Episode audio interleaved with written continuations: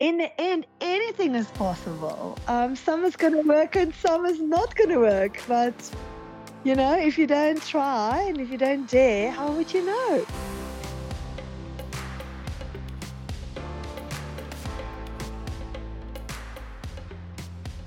Welcome to another edition of Expedition Business, where we talk to inspiring South African entrepreneurs about the highs and lows of their business journey and how on earth they managed to keep the flame of business adventure burning.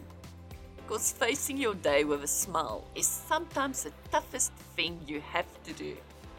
My name is Christelle Rosley Venter, your host and the one in the pound seat, because I am talking to Heidi Muller, adventure race organizer extraordinaire.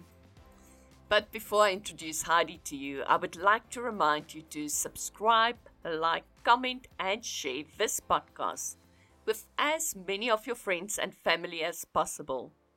Without your help, we cannot continue to share the amazing stories of our South African entrepreneurs. But back to why we are here today. Heidi Muller is the founder of Expedition Africa, the premier adventure racing organization in South Africa.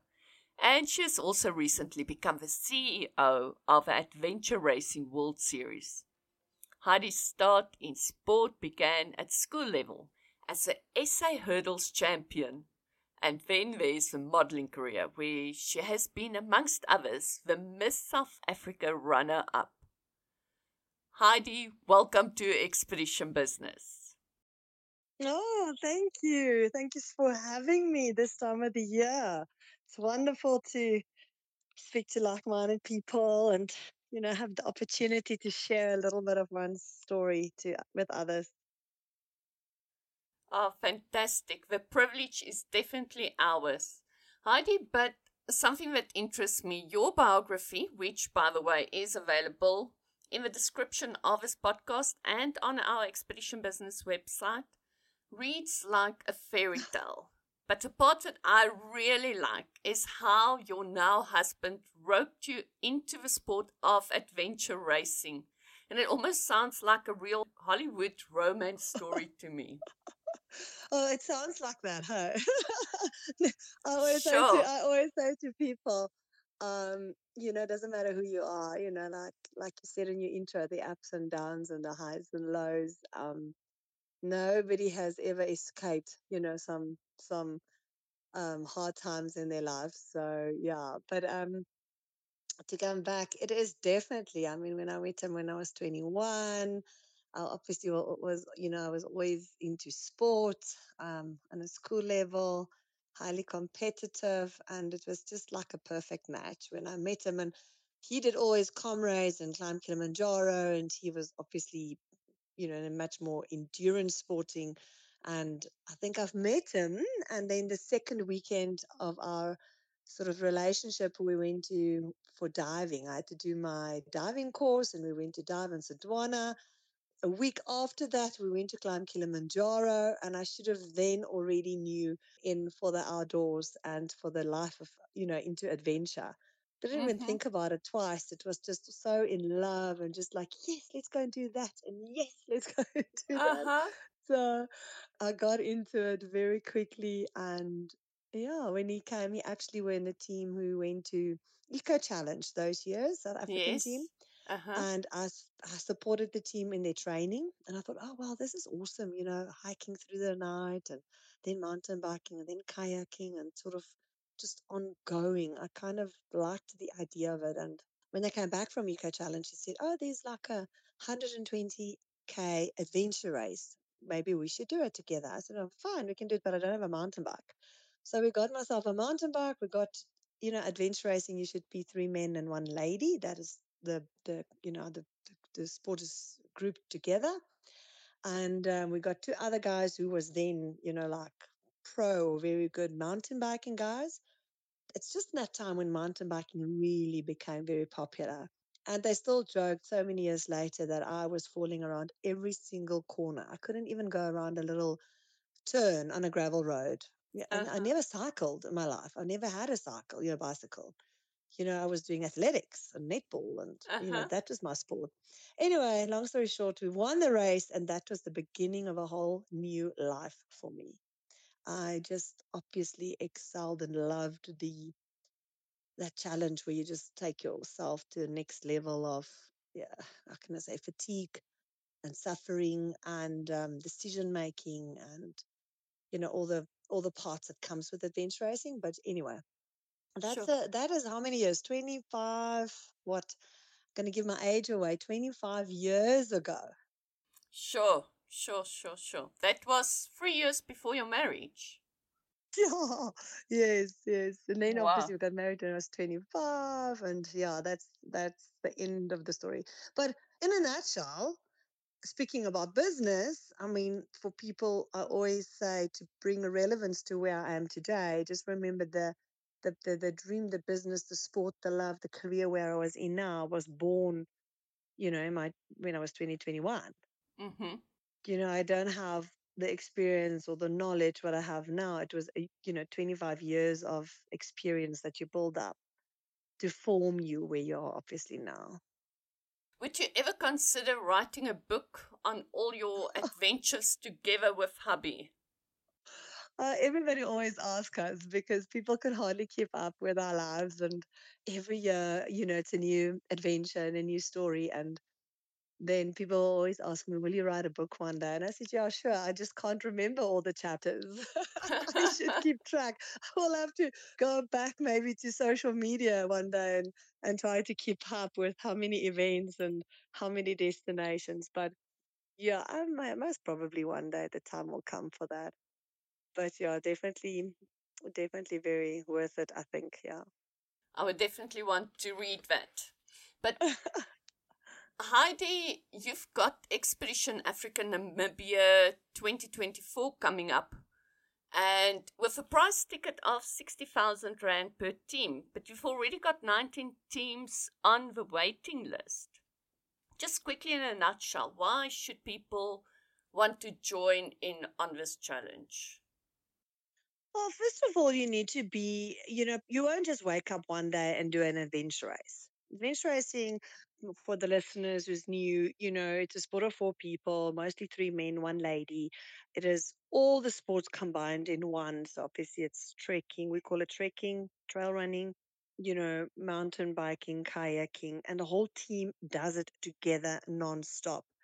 So it is kind of the sport you either somebody else introduced you to the sport, if you've done somewhere a shorter distance one, a 25k or a 50k adventure race somewhere, um, you've maybe seen it some on TV or you know somewhere somebody introduced you to, to the sport and in a team and you fell in love with it or you've done orienteering you know what i mean? It's, it's not just like you wake up and you're going to say oh let's do tomorrow like most probably a lot of people will do road run and that's where Mm, you will start a road run or a straight line mountain bike race it is sort of the next level event. And mhm, then, uh, and again, maybe most people depend, depend who you are. Some people will do, let's say, you'll do all the big mountain bike races, or if you've done now Ironman or the epic, you know, like the more extreme events. And then you start looking at something new, something that really can push you to your limit or take you to the next level of excitement. And that is how you will sort of get into adventure racing. And then you still need to do a race somewhere.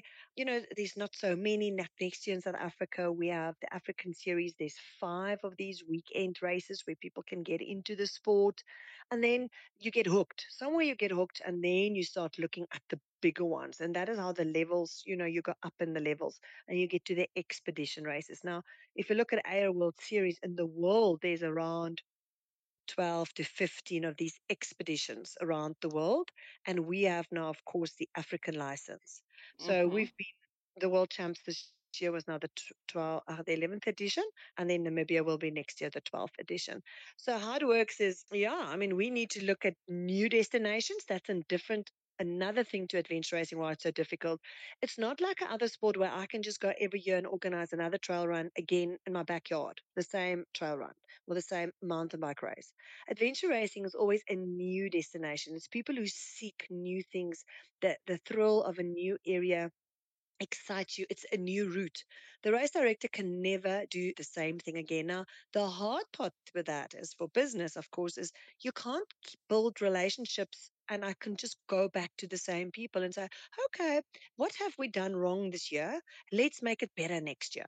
How can we go back? I go every year and I have to go with all my energy and all my selling techniques and all everything I have in me and go to a new place, try to get new sponsors from the beginning. So that is definitely one of the hardest things to do. And I have to create this course.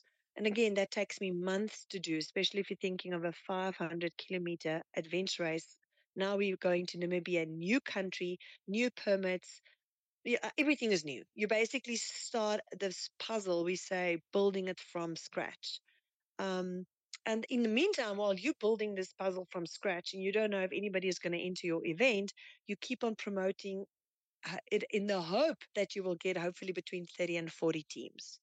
Mm-hmm. Um, and that is what we're sort of talking about. So, yes, now we have 20 at this point subscribed. We have not yet opened entries. We'll open it in January.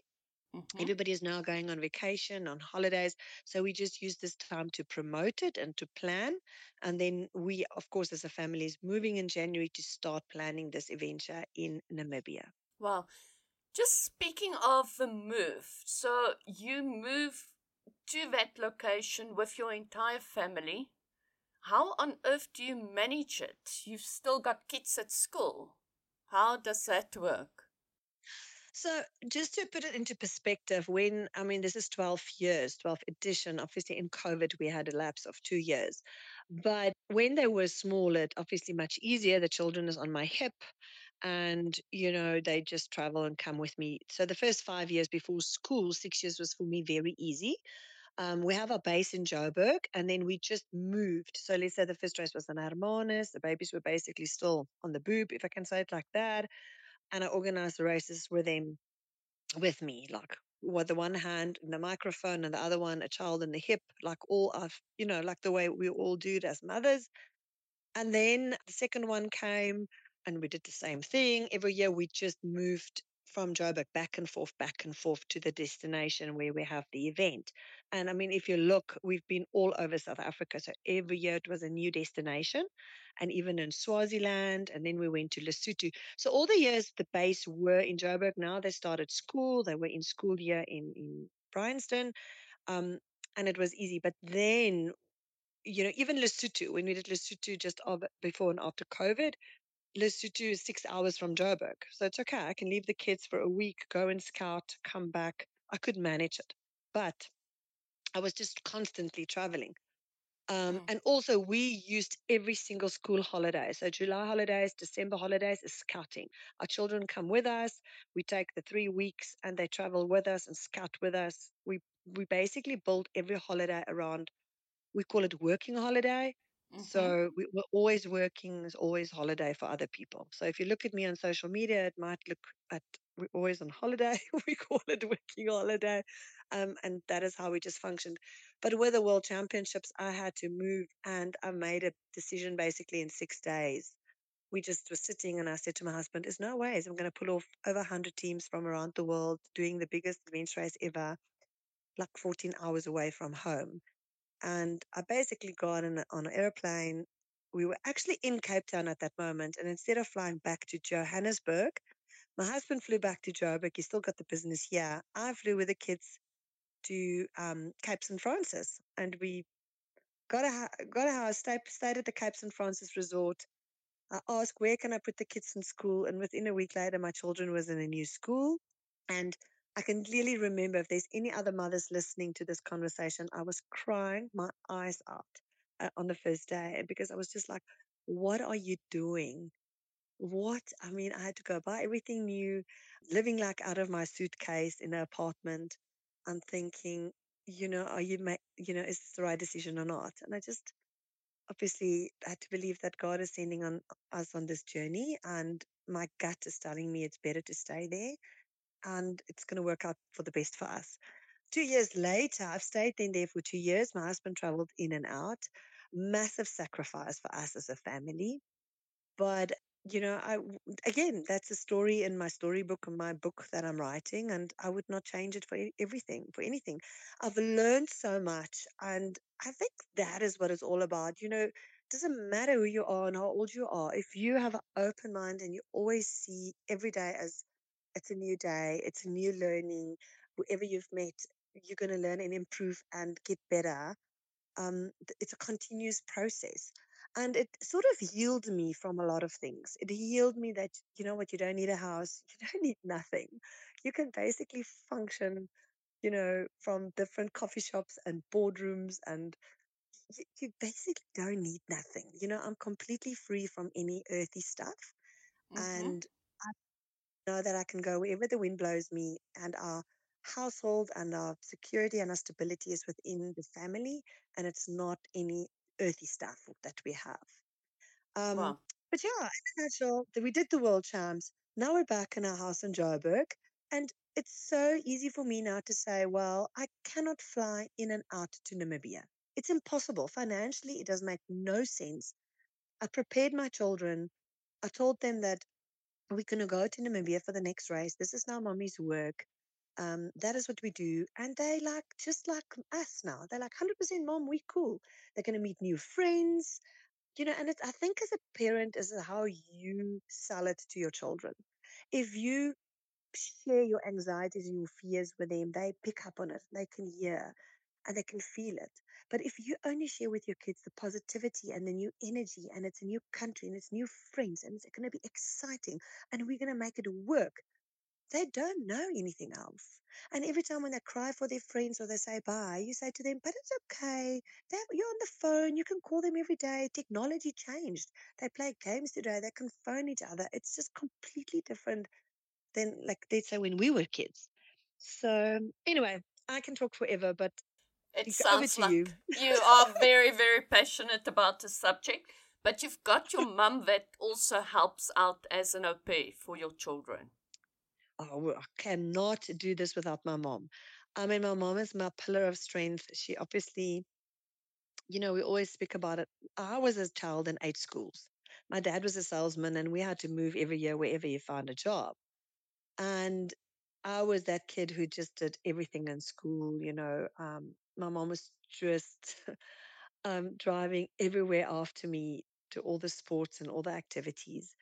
And I think she just never stopped. I think she just from after school, then it was the beauty pageant years and all the sport continued. She sort of dedicated her whole life just to help me. And, you know, I could not have done this without my mother. She gives 200% of her life to to help us and support our family. And, you know, it, it would have been so much different if it was just a au pair or somebody else. But with grandmother fully emerged. She is like a mother for, to my children. They need to listen and respect her. It's not just a grandmother who comes in for an hour and they need to listen to her. Um, Mm-hmm. it is from manners. It is she's very strict. But but the good thing of a grandmother, she got other skills and, and gifts that I can't get to. So, for instance, she loves Spanish and piano and guitar and music. So she instilled those things in my kids. She's teaching them every day they've got an hour. If they like it or not, they've got an hour Spanish class. If they like it or not, they have an hour piano class. And she just says that is the gift she can teach us my kids. And I mean, they don't even know what a wonderful gift it is. So Sure. she's giving them all these other things that you as a parent maybe don't have time for. And she will look into it and say, no, she can give them a little bit more. So we're very blessed to have my mom with me, and we, I can just pray for many more years that she can help me. Um, you know, as long as the story continues. I, Wow. I'm very aware that you know what, you know, life it, nothing is forever. Mm-hmm. Um, so the challenge is just to embrace every moment and every destination that I have, because you never know how long it's still going to be there. Absolutely. But I suppose that patience, does that also continue when the teenage streaks comes in? Oof, you know, listen, my kids are now um, going into the teenage stage and that is very it is of course very difficult so it definitely comes with the, the the good times and the bad times and the ups and the downs Oma is very strict. So, yes, there are a lot of conflict in the house when the teenagers start rebelling. Mm-hmm. Um, so, yeah, but you know what? We are just a normal family. There's some uh, shouting going on, there's some tears going on, there's a lot of love going on. So, we're no different than any other family.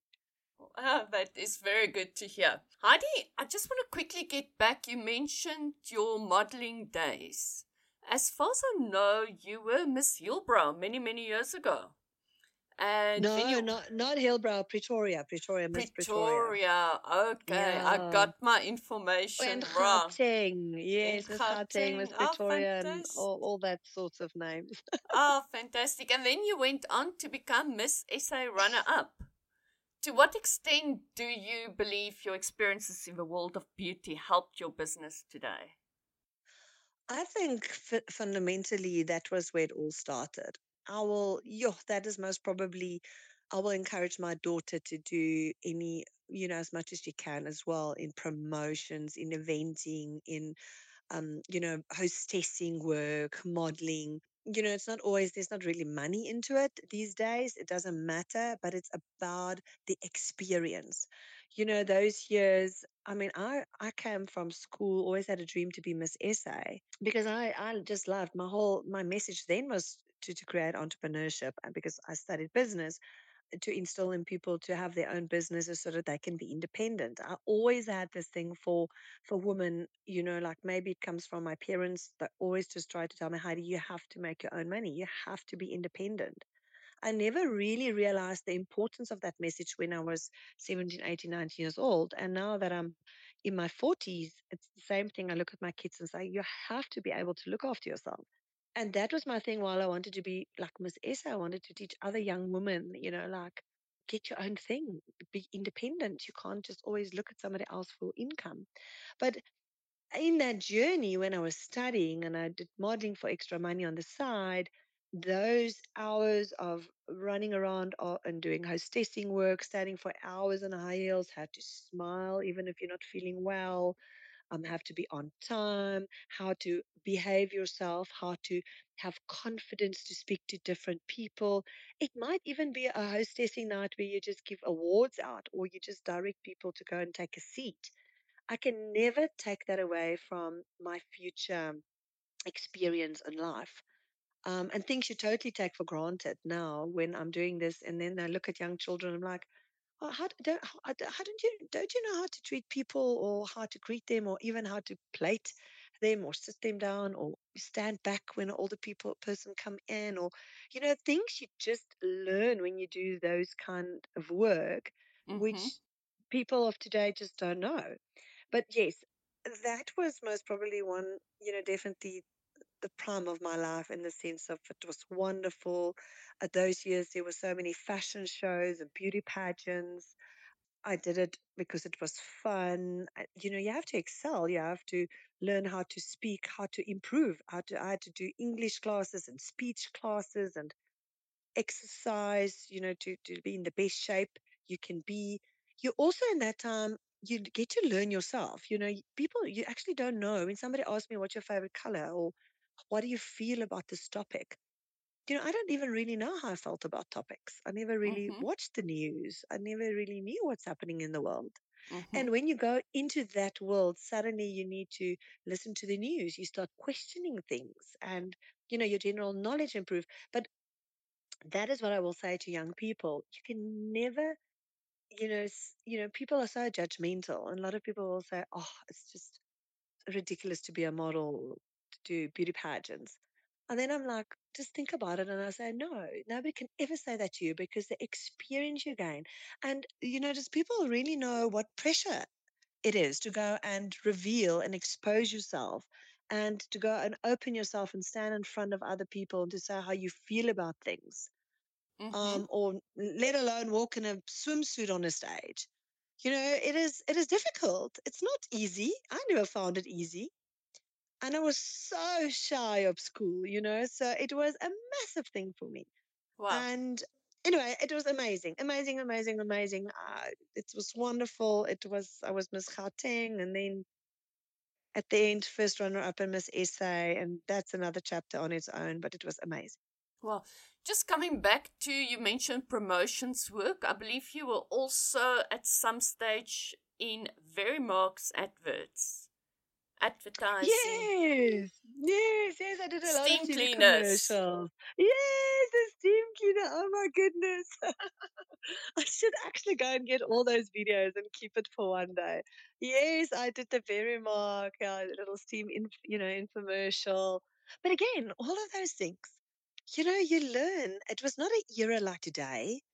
Today, children 18, 19 are so different than what we were. You know, like confident, they can speak. Um, you know, I had, I have to say, I was very uh, late developer. I was very shy. I excelled in the sports field, but you know, th- sort of this part of my life only developed later. Um, and again, there I was forced to learn a script and to, you know, do TV commercials, and it was extra money. Oh, it was Mm-hmm. wonderful. Oh, fantastic, fantastic. Heidi, just quickly coming back to the beauty part of everything. While you were talking, I was thinking back of Magda Wierzycka that was talking in her biography, Magda, about the value of making an effort with your appearance. I assume you agree with her on that, even though you often find yourself in some pretty rough terrain. Um, that is actually very, like you say, how do I match the beauty pageants to where my life is today in the sports world? And, you know, it is an integral part of who I am today. I am very much, you know, you have to dress for success. You have to, I have to wear heels when I go to a meeting. It's just, I wear makeup. I, I, I'm a businesswoman. I play the part. It is, you have to find your essence. And even though many years I always felt out of place, like most of the sport women don't wear makeup or they're very natural. And then I come there, you know, to an event. And that is actually where my husband always came in and he said, but be yourself. Just always remember that when you are yourself, you, you know, you, like I said, you authentically yourself. And that I also needed to find i- into in my business many years later. If you look now at the world champs, I will be dressed up completely the opening ceremony. I had an African dress on. I had red lips, big earrings. That is me. You know, like it's it's confident and bold, and I own the space because this is my event. And that comes maybe with age, but that comes back. You bring the beauty and you bring your business all actually uh, you know it, it goes a full circle so i'm i'm very much into you have to look after yourself you have to you know if, if you if you want to be miss world you need to ultimately dress and look and be a miss world. If you want to be a businesswoman of the year you actually you need to feel it and dress it and play the part and and even before you're the businesswoman of the world i believe completely in that you need to dress for success and that is how i find my inner strength. So you know put the businesswoman thing to the side and the beauty pageant and bring it all together it's definitely for me a complete circle where i now may be in a space stand completely out because I will arrive and, of course, look different than most people will expect in my industry pe- a person will look.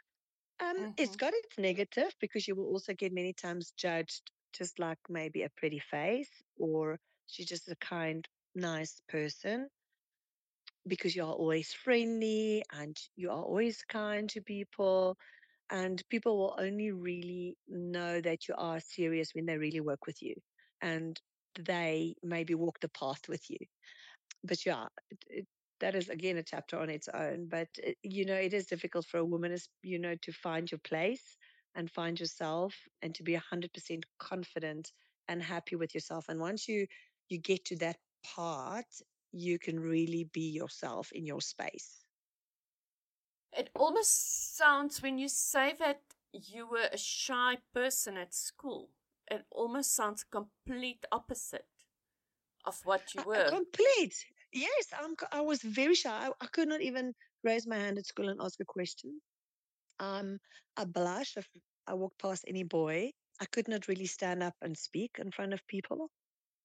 Um, and people will not, if they see me today, they're like, it's impossible. I said, no, it's, it's, you can ask my parents, you can ask anybody. I had to go for coaching. I had to force myself. I had such a big desire at, let's say, after school to be Miss South Africa that I knew I had to learn how to stand up. And, you know, we, you know, my mom had a list of millions of questions and forced me to stand on a little box with a, you know, anything in my hand, hairbrush, and just you know, keep on answering the questions and how to talk. It was really that kind of coaching I had to do and force myself. And I can honestly tell you, even in the last 10 years, how much I've improved from then to now. And even up to today, sometimes when I go and stand in front of people or I have a big meeting or presentation, you are still nervous. You are still need to just take a moment and have a deep breath and tell yourself that you are good, you're okay, you've got it. It's never you know what i mean? That's what i'm trying to say. It's people look at you and you think you just got it all but you're still hmm developing and improving and mentally psyching yourself up that you can do something. It, i don't think it will ever change and i think to have a little bit of that nervous energy is actually very good It is. because that that just push you a little bit further Well, the professionals say without that nervous energy, you can't be at your best. But exactly i believe it as well it almost reminds me we had an interview with Ryno Griesel a couple of months ago, yeah and he said the words, It's not fun because it's fun. It's fun because you decide it is fun. And it almost reminds me of that. I think he was talking more in terms of racing and running yes and all those sports, but I think when it comes to standing up and doing your presentations, it's not always fun.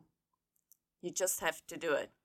You have to do it because the thing is, so here's two paths to it because we organize the event and I need to make sure the event is successful and there's many parts to it. So the event is I need to get sponsorships in order to financially make it viable. We have to design a route. We have to test the route ourselves, which is like you said, not always fun, but it's fun.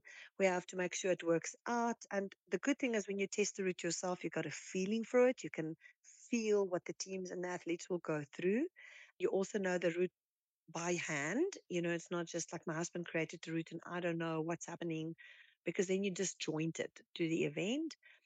But like you say, it is it is so many components to it, and you need to deeply, deeply for me and, and our business, and I think it's this is relevant for any business. You de- you must have a deep connection with your business and your event, and and from if you sell it, you put it together, you do the full course, the teams do it, you plan the media around it, and the event is happening. You know, it needs to be all in synergy and together and when you get to the finishing line, when and this is where the, the saying coming from Ryno, it's not fun, but it's fun. But when you get in the in the race, there's so much suffering involved and you push your limits. And when you get to the finishing line, it's where all the emotions come back together. And maybe a week or two even later, when you realized, what have I done? You know, I've Mm, achieved this thing. You know, wow, this is amazing. This is so big. Or that is when you sort of get the realization that you've done something incredible. And for me as event organizer, that is when the full circle comes in when I see the reports and the photos and I've seen that I've really changed people's lives, that Mm-hmm. my event did more than just an event. And the same for an athlete or a person who's participating you do it and afterwards you realize wow i've done something so great i've pushed my limits i've improved i've developed um, you know every event you do you're actually just getting better and better. I'm not just talking performance better but and personal development better as well. And that is most probably the most incredible thing of sport. Um the end of know business. of course of course the, the combination of both. Of course business you saw you circle back afterwards you come back to the drawing board and you're like whoa, you know, what have we done? or what was the mistakes? Mm-hmm. Um, what's the damages? How what what what must we change for next time? Well, I've looked at your media report after your last Kocha event, and it is pretty impressive of what you guys have done. No, thank you, thank you. Sure. We will keep updating it. We haven't got some of the TV coverage and stuff on there. We will have actually. I'll I'll share it with you when we get the program on. It's coming in January on Supersport. Then some of the listeners and of our friends can see the complete World Champs will be broadcast on Supersport in January. Heidi, just quickly, something that I find quite interesting. All the people that I know, and yes, I'm in the world of entrepreneurship, so most people I know is entrepreneurs, but most people I know that have been taking part in your races are all in the field of entrepreneurship.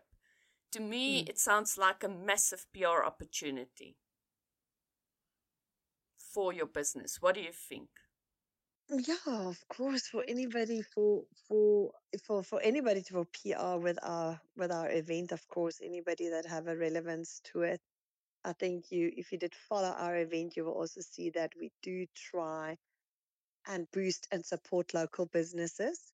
Mm-hmm. Um, I had a big drive this year as well before the World Champs to reach out to people and say, "So, what is your business? Share with me. Like, what do you do? Is there an opportunity?" And it was quite significant that, like, I mean, two, three specific smaller brands came in in the last week or so before the event, which was pure product sponsors or partnerships. But it was again, like you say, a lot of local South African businesses who's got a product and they never really thought of that could use my event. The one, for instance, is a coffee. So they never really thought that the coffee have a synergy with our event. And I said, well, my media room, if you now you can see my media report, that media sits in a HQ and work 24 7. There's nothing better than coffee sponsor for them we can and the best part is the media is the media who's posting on social media oh i'm drinking a coffee oh thank you for the coffee oh the coffee is feeling me and that is how people need to always look at other events and other businesses you know mm. you, you you have maybe a brand and in some way or other it's not going to cost you an arm and a leg it's maybe just a product partnership and we can utilize it and give you exposure in my event for you, especially if you work with me, but my event benefits because I can give somebody something in kind. You know, it might be a coffee, it might be a bag, it might be ice cream, it might be anything. But yeah, that is obviously your PR exercise, um, partnerships with these events. Mine, and I'm sure many of these other sporting events can be a great PR exercise for any other small business. It uh, definitely sounds very, very interesting. And it almost reminds me, I've interviewed Mark Collins, the organizer of the Otter race a while back. Yeah. And shortly yeah. after our conversation, I entered the Otter race for 2024. So I might yeah. just start recruiting a team to do the Namibia race. well, why not? You know, you've got five, six months. I think you know all the right people. You can just go to all the businessmen you've met and uh, the adventure races you know and say to them, guys, I'm ready. I just need a navigator. Um, uh-huh. Put a business team together and um, yeah, for sure. Come and come and try yeah. something new and I travel to Namibia. We just need to work on those rules that says only one woman per team. Or can we no, it doesn't need that? to be one woman. No, no, no. It's just one of the opposite sex. Okay. So we have found very, very interesting in our sport that over the last maybe four or five years, it has increased significantly to two women and some even to three women. Okay. Um, because especially in the longer distance races, it is the women who persevere. You, uh, we persevere. We can handle maybe the pain management better the relationships, the teamwork, the conflict. You know, in, in our sporting code, adventure racing, it is carved, in my opinion, for women. And and you will also see if you looked at very very interesting. You know, the top ten teams maybe in the world champs, mm. the woman looks the best at the finishing line. All the women in those top ten teams are looking the freshest, the the best um, at the finishing line. So it's quite it's it's very very interesting to see how there's been quite a big shift in especially these more more extreme expeditions. I think the biggest challenge up to now is the confidence of women. Mm. Um, I will see many women who's doing a 120, 150k race, and then I'll say, you know what, you're going to be perfect for an expedition. And then their first thing is no, oh no, I can't do it, it's too far. And then I looked at her and I'm like, you don't know you only get better after day 3 mm-hmm. If you do now a 120, 150k race, you suffer. You Mhm. know, you suffer the first two days. Your body has not yet got into that kind of shuffling, kind of long distance mode, which we are made for. And it's maybe just a mind shift woman needs to go through to understand that, in fact, you are made for us, for it. And I think that the women now in the world, the people who's doing adventure racing, they all realize that the confidence is there. They know they don't need to be the fastest. They just need to be able to survive the first day I mean, when I raced with my husband, we always just said to the team, Heidi just need to survive the first day. She, I need 24 hours where I'm going to suffer so badly. They're going to push me and pull me and drag me. But once we hit over that 36, 48 hour level, it start leveling out. And after, especially if you go into your 60, 70 hours, that is where I will come to my, where you're now better, maybe even than the men. Interesting. Very interesting. So for me, adventure racing is made for women. Heidi, what would be the worst thing that has happened to you while organizing a race? Sure, so many. Um, so many challenges. Um, you know what? No, you know what? It's not. I don't ke- keep count of any bad things. Luckily, I've got such a short-term memory that I kind of erase or forget immediately about what happened yesterday. Uh, so it's impossible for me to keep track. You know, I always say in a big event like us, because we work with these extreme conditions and weathers and situations, if if nobody died in your event, that is the first right mark that something nothing imme- is you know like that extreme happened for me. It's just the only thing i pray for that please can can you know everybody get safe to my finishing line. That that is the first thing. Obviously there's many accidents or people break or fall or whatever those are all fine but you know you know as long as nobody dies. And then also remember, we have a massive logistical line of people traveling and driving cars and trucks and trailers nonstop through the day and the night. And if none of my volunteers or my husband, you know, fall asleep behind the steering wheel, because the problem with adventure racing is we don't stop at night. So, like this World Champs, it's six, seven days where none of them really sleep. If they sleep an hour a day, it's a lot. And then, even when you start after day three and four, not really sleeping properly, your brain function is really so low. Your decision making is not always at the best. And you function at a, at a capacity which is not healthy, I would say and and that is now again of course your adventure racer goes through the same but we must one must always understand your event organizers go through the same and i mean how many people really is now listening to the conversation if i tell you keep on working for the next three four five days and you only maybe sleep an hour. You can't go home you can't go have a shower you can't go and sleep and you tell me on day two and day three and four if you are still friendly if you don't have a fight with anybody are you grumpy and how can you keep your personality for six, seven, eight, nine days with hardly any sleep, and you must make decisions the whole time. You need to rescue teams which in trouble. There's a problem. There's a problem. This truck broke. This wheel had a problem. This farmer is upset. There is some litter. Uh, this gate is now closed. It's a constant stuff of things that happens which you need to address as it happens. It's not that's things you couldn't plan beforehand. Or the truck breaks and now the gearbox is late for the next transition. Or the truck that's supposed to bring the water to the next transition had a failure and now there's no water at the next transition. Or the power is out, now there's no electricity. And and it's just a constant it's just constant problem solving. And that is what we go through for seven, eight, nine days. So after something like this magnitude, nothing is actually a problem for me. Nothing. You can give me anything and it's not really a problem because you, we're just so trained that you need to solve all the problems. So the level where we actually function is just that there are no car accidents. I'm not talking about minor car accidents. We've bumped this car, this trailer Mm-hmm. bumped into that car. I mean, many of those things happen in a race. Nobody died, nobody got seriously injured, and everybody is healthy.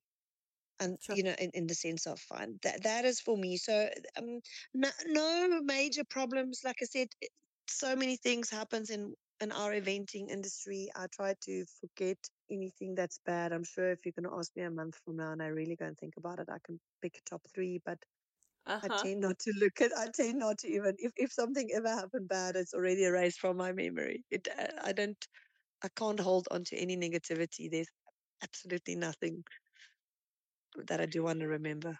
I suppose you never lose your temper.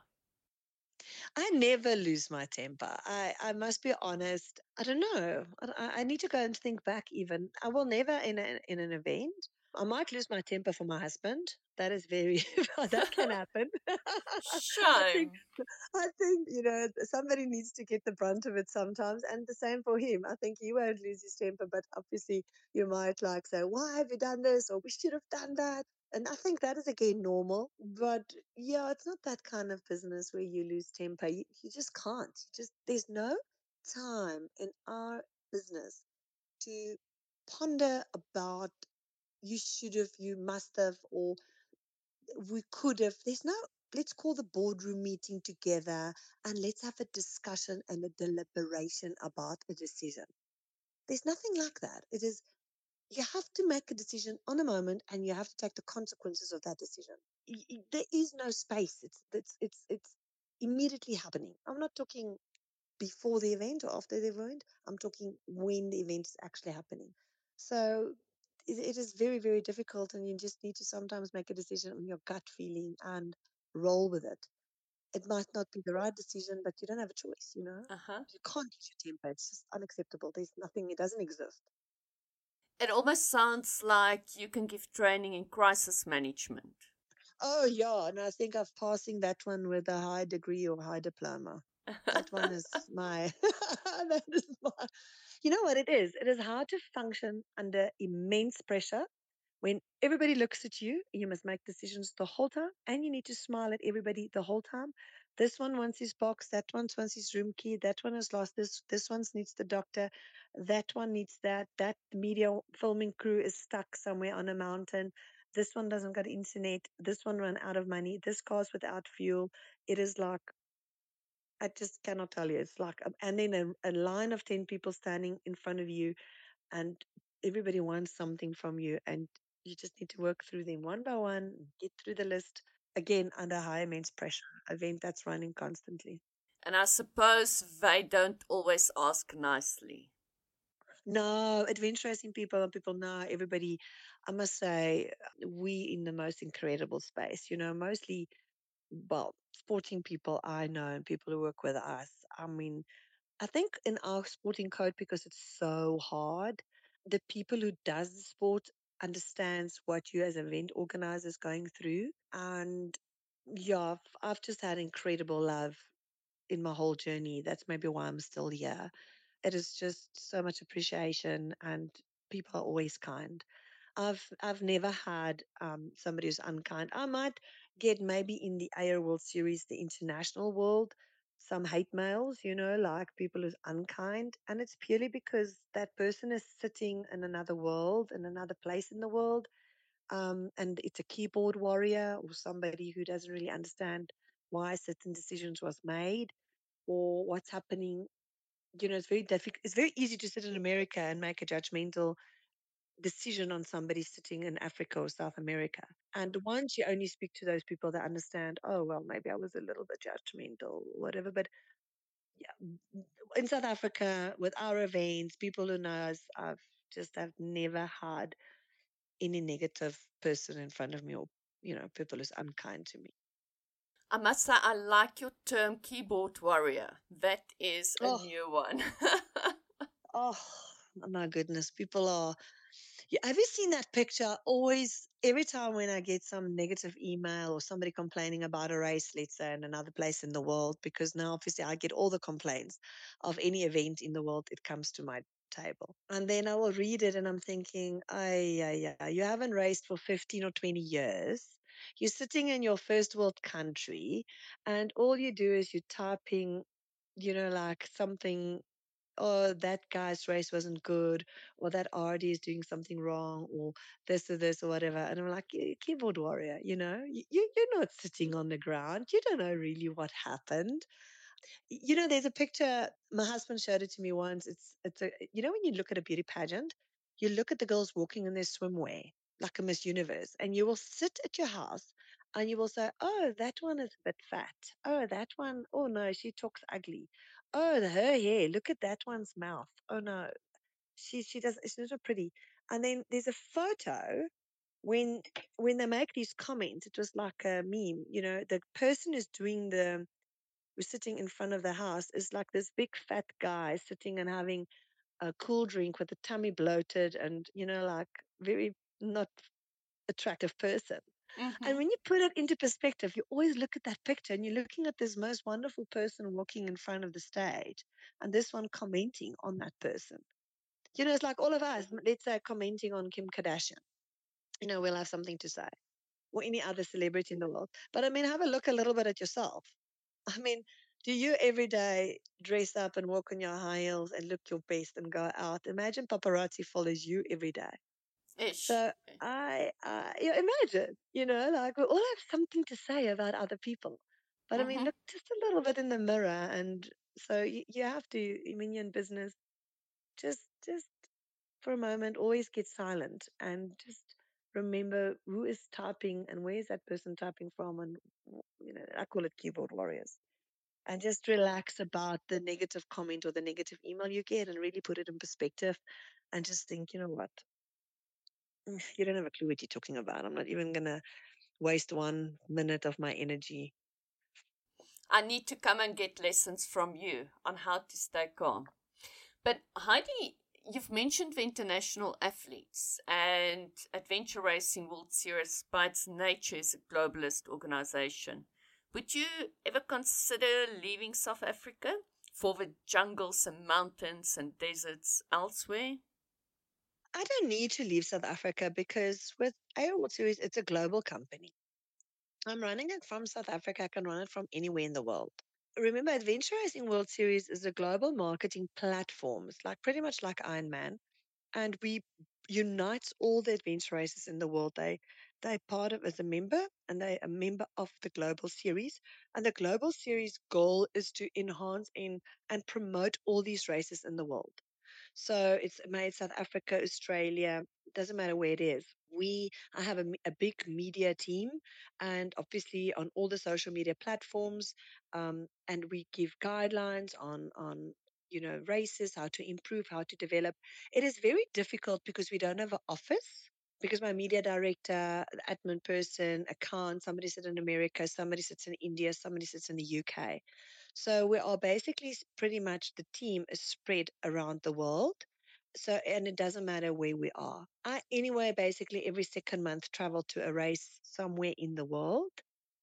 Mm-hmm. So at this point in time, it is not a, it's not an option for me to move anywhere because it won't make any difference. And also, like I said, every year I've got my race, let's say Namibia. I'm moving anyway now to Namibia. And again, Namibia, you can't just move there. I'm just now fortunate that I can move to Namibia because I'm actually Namibian. I'm born in Namibia. Oh, okay. So I have a Namibian passport. So that that gives me now the opportunity to go there. So it, you know, like I mean, it's also not so easy. Just like people ask you, "Oh, will you go and live somewhere?" I'm like, you can't just go and live anywhere. You don't have a visa. You don't have a, you, you know what I mean? It's not that kind of company where the company sits now in um, the UK and they employ me and I go and sit in the UK. So Mm. it is a global company. It's registered in America, but basically, there's no hard office where I can say, oh, everybody now sits in the office in America. At this point in time, AR World Series is a global company, and all the staff and all the non executive board and everybody is spread around the world. It almost sounds like you've got one person on each continent. I have. I have. I have. I have regional managers in South America, in America, in Asia, in Australia. I have. We we we have um the, the whole team is around the world. Just quickly, you've mentioned earlier all the stresses and strains of organizing these amazing events, but what do you do except for racing? what is your fun and exciting ways that you use to regroup, refocus, and rejuvenate? Um, I do. I must be very honest. At this specific time, when you now do the interview with me, I can honestly say that I'm completely unbalanced. Um, I so for anybody who's listening, yeah, I am. Um, even my mom will say to me, Heidi, you'll have to just get away a little bit. You just, it's too much of adventure racing and business and sport and people and this race and that race and, and all of that. I do tend to say that after the world champs, it was it was such a big build up in our lives and such a big commitment. I just kept on saying, I just need to survive until in my brain, it was like I just need to survive until after world champs. I just need to survive until December. I just everything I did is like if I'm so tired, I couldn't anymore. I was just like, just hold on to December. You know, like now I can honestly tell you, I'm just like, just get everything done this week. Do the last interviews, do the last the finances, do the last year end meetings. Can I just hold on to next week? So that is where I am currently. And I mean, if you have this interview with me, let's say in January, I would have told you, oh well, now I at least had a good rest. Mm-hmm. Um, so I think very much these interviews are also very interesting because it's so interesting when you do an interview with a person because it's where that person is at that point in time in their in, in their life. So I'm now there where I think like most other people, you're just hanging on for the last week or two and I'm trying to push to get everything done and sorted out for the year so that I can at least have a little bit of a family break. And for me, it's very important to, you know, I need to get back into shape. I need to start exercising. I need to make time for myself. And that is what I need. I need to go and run every day. I mean, so we do plan to go a little bit away so that I can, and I take, I stay, also then stay away from social media now a lot of my work is social media because I have to promote and see all the events around the world. But I Mm-hmm. do tend to completely switch my phone off just to get some time with my children. We we have a place at the dam. We want to ski with the children, just lie at the pool a little bit, play puzzles, do the normal family stuff. I love watching movies. You know, I would love every movie at, at the movie house. Just don't have time for those things anymore.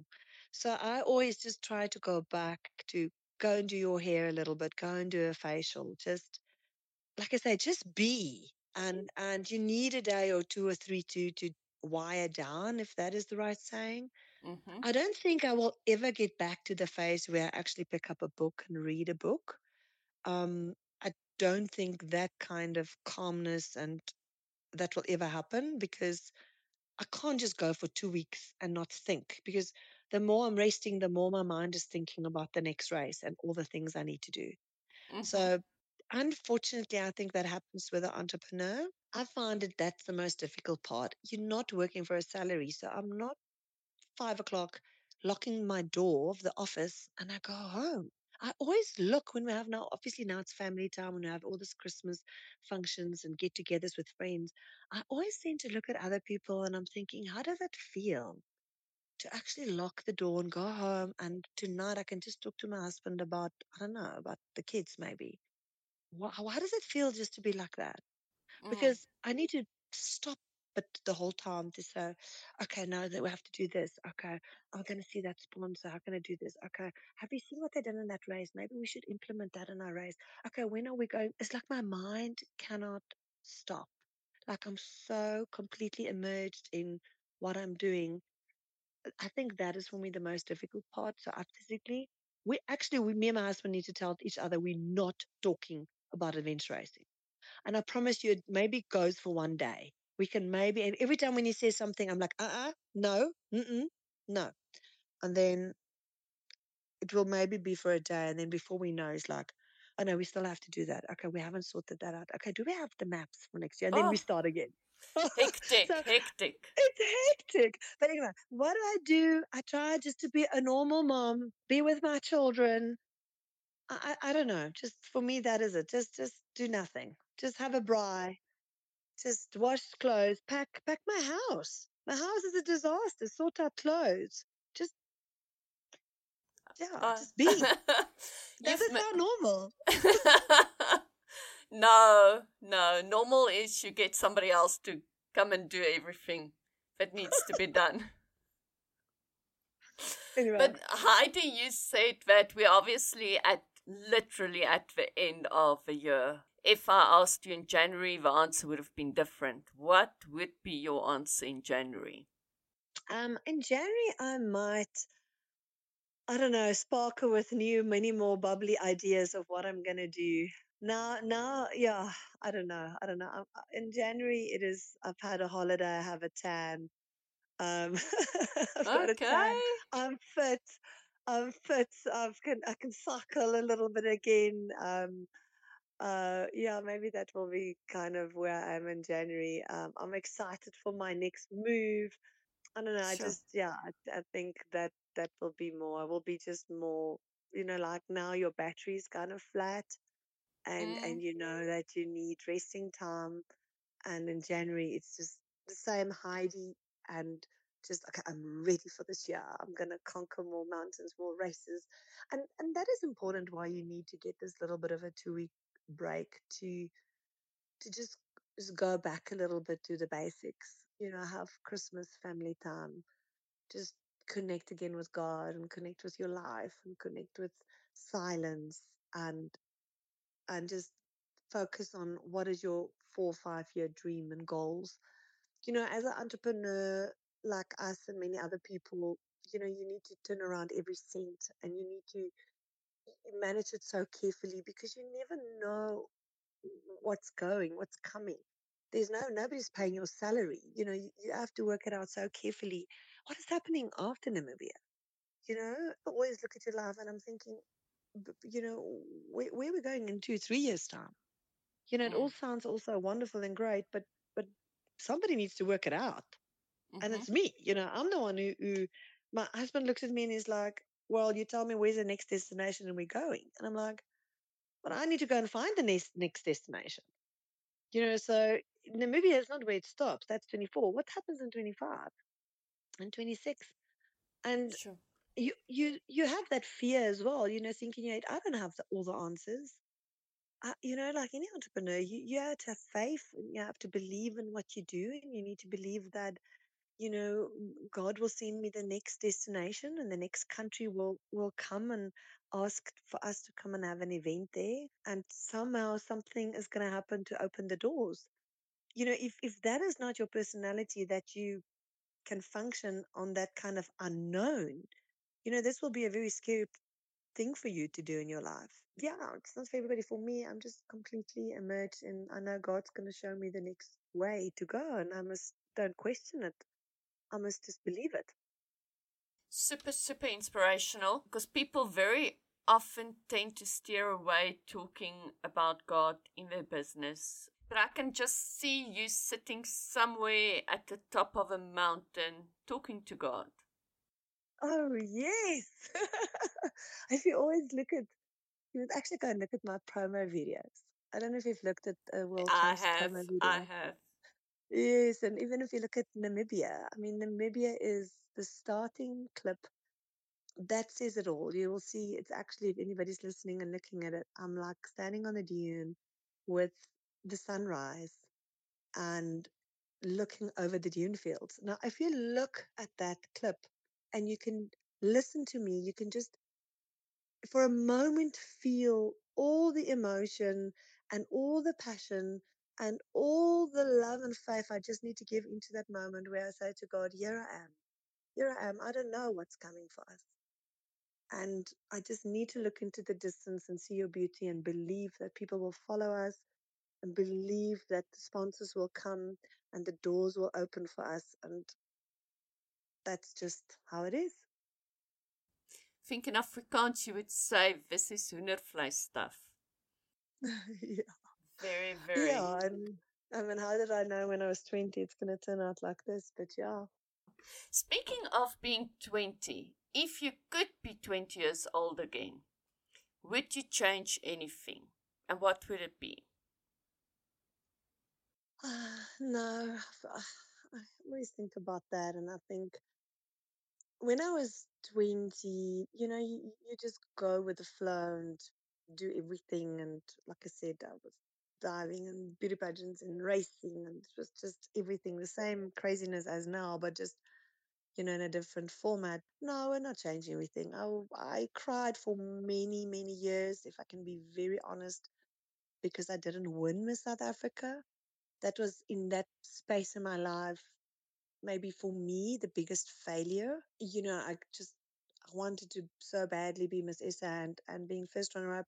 People, everybody said to you, congratulations, congratulations, so great. And and God really had to walk this journey through me to understand that by not winning Miss SA I've actually won so much in life. I've realized how badly you want something, and sometimes, you know, was just that I had to believe it was not meant to be for me. And I've won so much more by not winning. But if you just keep on winning and winning and winning everything in life, it's so easy. Life is just so easy.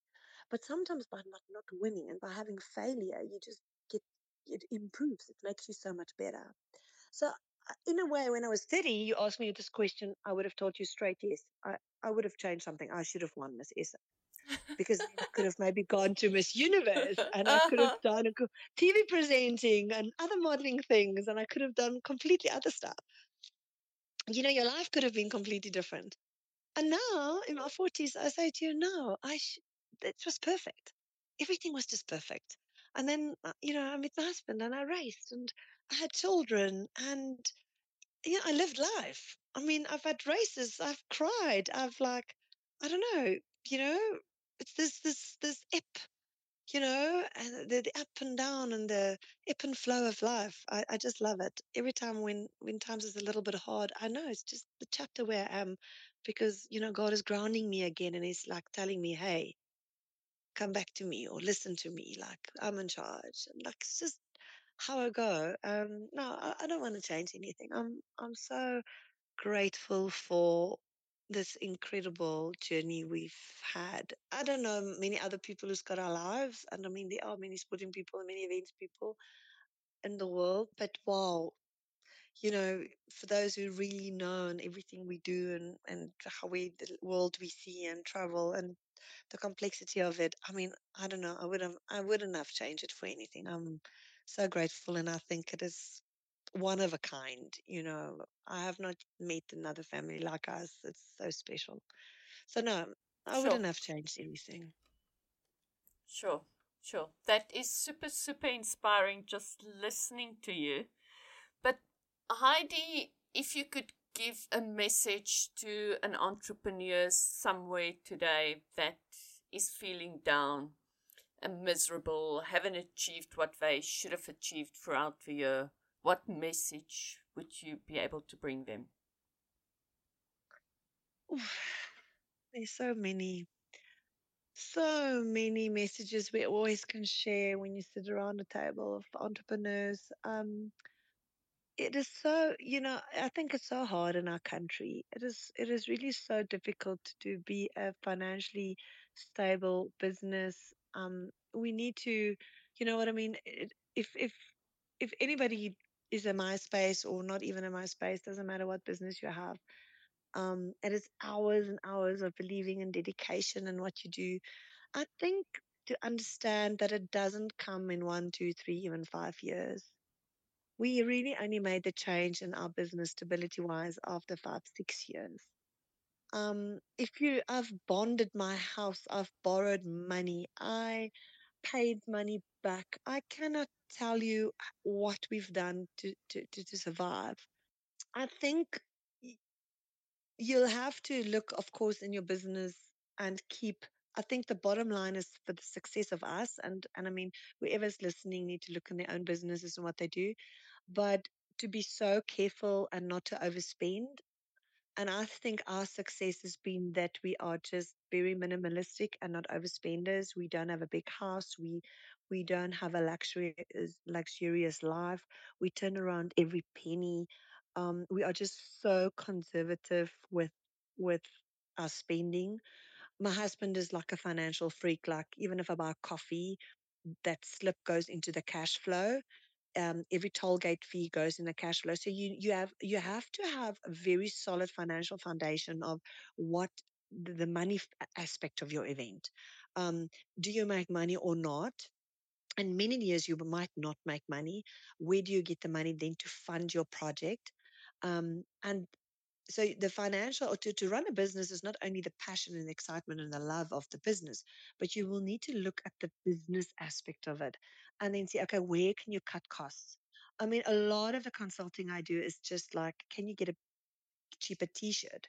Um, do you need to give a medal? Uh, really, really like how much fuel do you spend?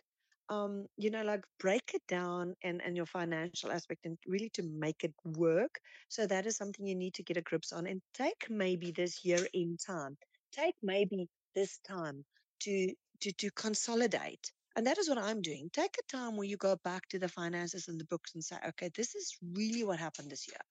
Did I make money? Did I not make? Where can I really spend less.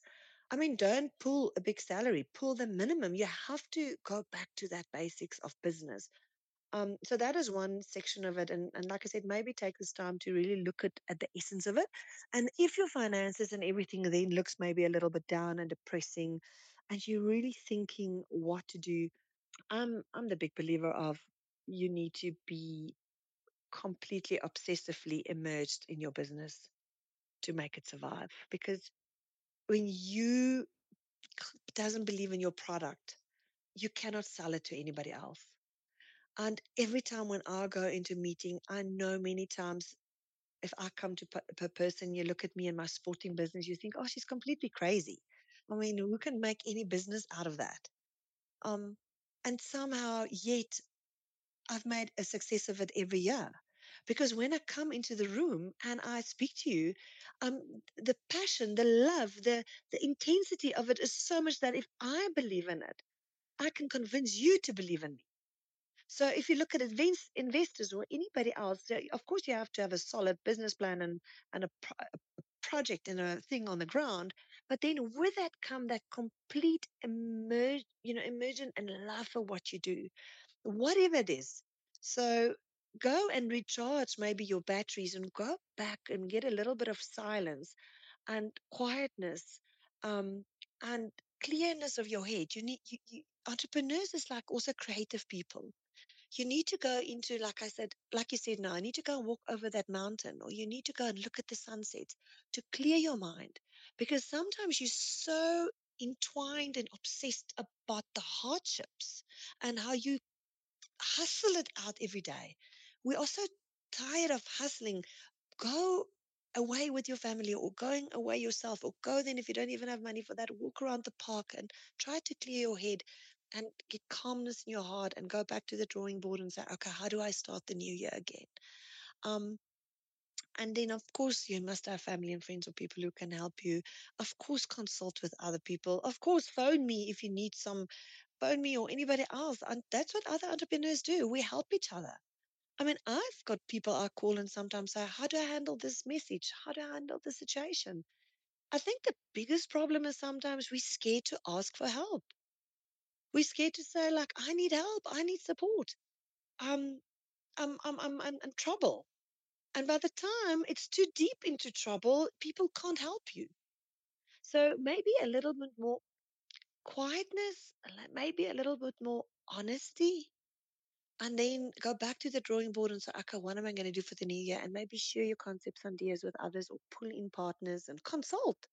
You know, when I speak to you, when we sit around a table and we share thoughts and ideas, you'll say something that either inspire me or I can think, oh, that is a shortcoming in my business. You know, nobody of us are perfect. Nobody is perfect. Um, and and and yeah, I mean, overall, I can say many messages, but go back to the drawing board, speak to other people, You know, us South African people, in my opinion, are amazing. We just don't have the confidence to pick up the call or send an email and say, I mean, can can you give me advice? Can you help me? You know, we are there for each other. But uh, of course, we are always so proud. Um, maybe I don't have that. It's maybe more a male thing who's got that feelings. Where maybe Mm-hmm. as a woman, it's maybe a little bit easier for me because I will call a friend and I will say, like, listen, I'm in trouble Maybe it's just a personality thing, but take maybe a little bit of that confidence. Maybe if I give that to you today, and it's it's not a failure if you say you're in trouble. Um, and avoid rather future problems and reach out to people earlier or your business partners instead of hiding it until you're so far deep in, in, in the problems that nobody can help you anymore. But yeah, I mean, it's so easy. It is so easy to speak these things on on a phone call, and maybe somebody's listening there and they are so deep down in the wrong side. Sure. Um, But I like the part where you say nobody's perfect, and it almost brings me back to just looking at some of your PR photos. It almost looks like we've mentioned earlier this fairy tale life that you've got. But in the end, nobody's perfect. nobody is perfect. I mean, you have to, and and and that I openly say always. I mean, even when when we have our media meetings and before we have a big event, I always say to everybody that remember you are gonna make a mistake somewhere. You are gonna do something wrong somewhere. Really, nobody is perfect. You can strive. I mean, my saying is we strive for excellence and if you have that strive for excellence you you are always trying to excel i think that is why you never sleep you always try to make it better every time when we have an event people will say to me heidi but you pushed the boundary now it was last year here now it's there i think it's just a natural inner drive that like sometimes I'll say, can somebody just hold me on, put like weights on my feet because I feel like I'm just want to fly you know, forward and up, and that is how I visualize it. Mm-hmm. Um, and then, and that's why I always say to my husband, "Thank you for allowing me to fly," because that is what's ultimate support. And, and when you're together, your your partner allows you to fly, and and you say, "No, I'm not going to put any weights on your feet. You must just go." Um, but I'm just fortunate and, and and luckily in that sense that I've got such such a husband who's like hundred percent um, supporting his wife that she can just, like you said, spread your wings and fly, my love. Um, you know, the world is yours. And and while I'm still alive and and healthy and have how many years left, that is really just my philosophy, just to go and like I said, spread my wings and believe God will take me wherever I must go and don't question what is the next day and where it's going to bring me. But for me, that has worked because it's been 12, 13 years and just how I live my life but it's very difficult maybe for somebody else who's not in my space and maybe this personality to to to live and carve it out like me. Um, other people are more they need maybe more structure and they more need more solidness. We, you know we are all differently built but yet in that i'm not perfect. You know i have weaknesses and it is better just to to maybe acknowledge and know yourself and say but this is my weaknesses. Here's where i need help and support. Um, and maybe it's more the honesty. I think anybody in their business, and you know, when you, you know, when you sit around a boardroom and you have a CEO or, or somebody in the room um, having more empathy and having more like, like nobody, like I said, nobody's perfect. We strive all to be perfect, but there needs to be a little bit of room of where we're going to drop the balls. Mm, Um, absolutely. then you know what I mean. Then we're more forgiving. We have a little bit more empathy for another person. Um, a more understanding. I think the world is, like I say, these keyboard warriors and and people are so cruel. People are so hard. Um, so maybe yeah, whoever's listening to me today, like forget about other people. Forget about how they do this stuff. Do a little bit more introspection and and fix and heal and make yourself better. Um, and being a little bit less judgmental of other people. And in the end, anything is possible. In the end, anything is possible. Um, Ah. Some is going to work and some is not going to work. But, you know, if you don't try and if you don't dare, how would you know?